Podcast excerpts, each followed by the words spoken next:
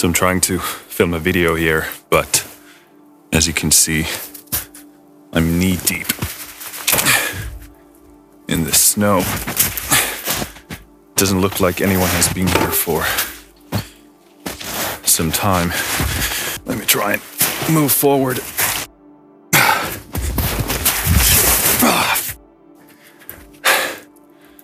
Damn it. Stepped on a rock. There's another one. Self growth is an essential part of being an artist. If you don't grow, then your art, then your music becomes stale. And you end up making the same music, the same albums over and over again. And if you refuse to grow, well, then your potential as a successful artist is capped by default.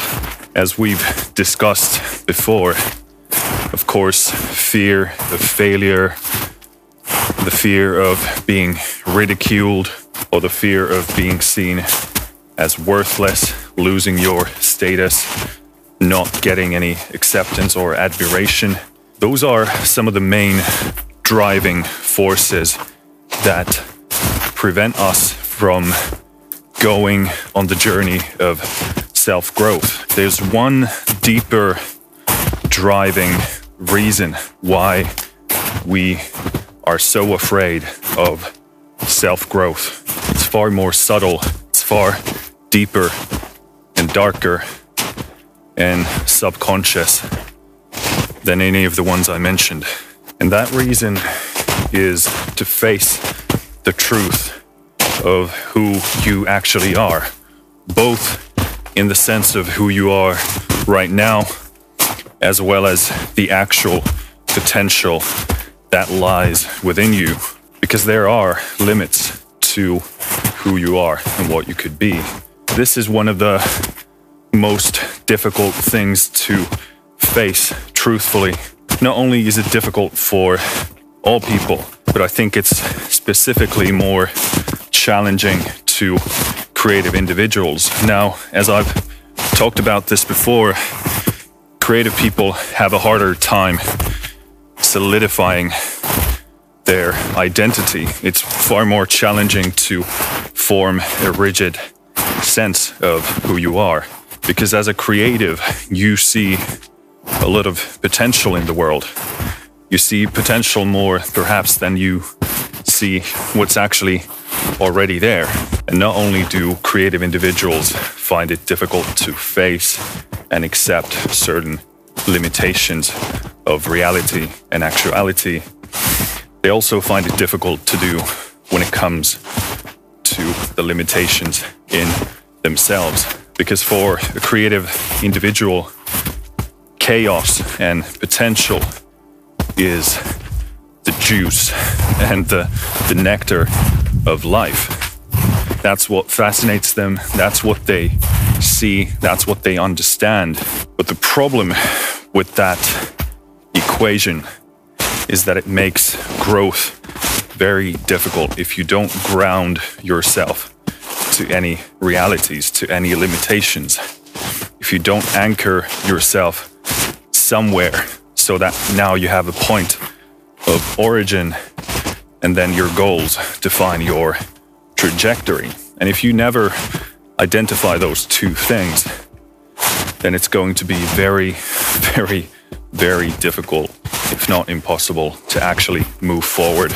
Now, one of the main issues here is that if you define your point of origin, who you are right now and where you are, and if you define your goals, meaning your trajectory, then it means that everything in between those two things that doesn't fit to that plan, to the execution of that plan, all of those dreams and fantasies need to die because they do not serve you in any way from getting from that point of origin to that destination. And for a lot of creative types, artists and musicians, that sounds like a death sentence. They don't want to hear it. They don't want to entertain that thought. The problem arises when we don't differentiate the dreams and fantasies that do have actual potential in the here and now from the ones that don't. And the challenge for most creative types is to see the difference between the two. Because intuitively, you don't want any of your dreams or ambitions or fantasies to die. You want to keep them all. But the problem with all of those fantasies, all of those dreams, all of that potential is that that's all it is. It's lovely up in here and it's wonderful and it can be very fulfilling. But what's even more fulfilling is to see those dreams and fantasies and potential somehow manifest themselves in this reality. And ultimately, that's the transformative power of art. That's the transformative power of music. And if you never turn it into something actual, then you're robbing the world of your gift. So ultimately, the most deciding, deepest key to self growth is facing the truth of who you are right now, as well as everything that you could be. And intuitively, we don't want to do that because facing that reality, facing that truth, is extremely harsh. It's not a pleasant thing to do, but if you can teach yourself how to get comfortable with the truth, whether it serves you or doesn't, if you can teach yourself that, then the transformative power of that as a strategy and a philosophy in your life, it's gonna transform you entirely. And you'll never be the same person ever again. My glasses are getting so hazy that I don't think they're gonna do much for me anymore. And the reason it's so transformative is because most of the truth out there isn't working to our favor.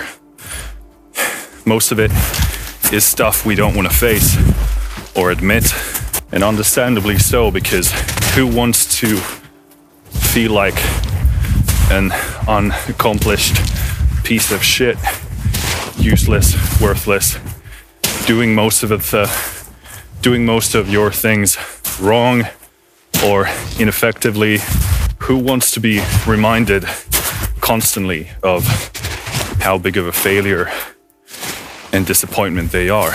And the answer to that is someone who values self-growth over everything else. Every uncomfortable confrontation with the truth is going to position you slightly better so that you can perfect your aim towards your goals your dreams. But to be able to do that means that you can't look at all of your potential and all of your dreams and fantasies on equal footing. Because in truth, they aren't on equal footing right now who you are. There's an actuality, there's a reality present there. You have skills, you have talent, you have flaws, you have shortcomings, you have constructive behavior, and you have destructive behavior. And you have to take the good with the bad, and you have to identify what all of those things stream into. Which one of your dreams are now within your grasp? What part of them can you actually chase and fulfill? Because we are glad to accept all of our talents and skills and the things that we're good at. But overall, we're pretty horrible at accepting all of our failures and shortcomings. And I think that's a huge mistake. And it's going to disable you in the pursuit of self growth. The truth is the fastest way to significant, fulfilling change. Change is a prerequisite for growth. And without change, there can be no growth. We think our dreams and fantasies are out there somewhere. They're never here. They're never in the present moment. And I think that's one of the biggest mistakes that we can make when it comes to actually transforming some of that potential into actuality. And if you can change the way you see the truth, not as a harsh judge that reminds you only of your shortcomings and your failures, but to see it as a tool that you can utilize to see the path between where you are and the destination you want to go to. Then you can start to bridge that gap between your dreams and fantasies and where you are right now.